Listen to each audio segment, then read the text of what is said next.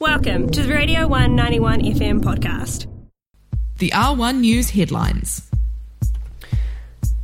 Average life expectancy in the United States has fallen to its lowest since 1996, in a decline largely driven by COVID 19.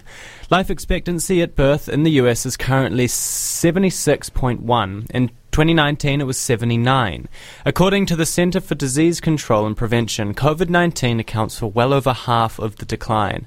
Other significant factors include unintentional injury, including drug overdose, which reached record highs last year, heart disease, liver disease, and suicide. The US has some of the lowest life expectancy rates in the developed world, compared to 85 in Japan, 84 in Singapore, and 83 in Switzerland, Australia, and Norway. Average life expectancy in Aotearoa is 81.7.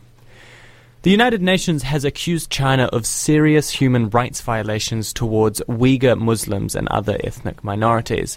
In a long awaited report released today, the UN says it has uncovered a pattern of mass detentions and credible evidence of instances of torture, including sexual and gender based violence. China has fought for the report not to be released, calling it a farce backed by the West.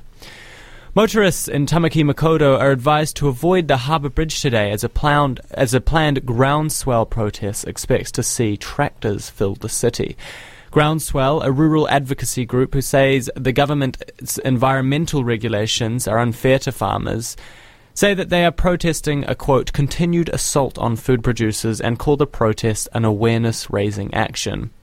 Groundswell intended to cross the harbour bridge at 10 a.m., but have reportedly experienced delays. And those were the headlines on R1 News. Now for the weather. The R1 News weather. Your weather in Otepoti for Rapare 1st of September is partly cloudy with a possible afternoon shower. Uh, northerly winds will be dying out this afternoon. Expect a high of 19 degrees Celsius and a low of 9. This was a Radio One 91FM podcast. All of our content lives online at r1.co.nz.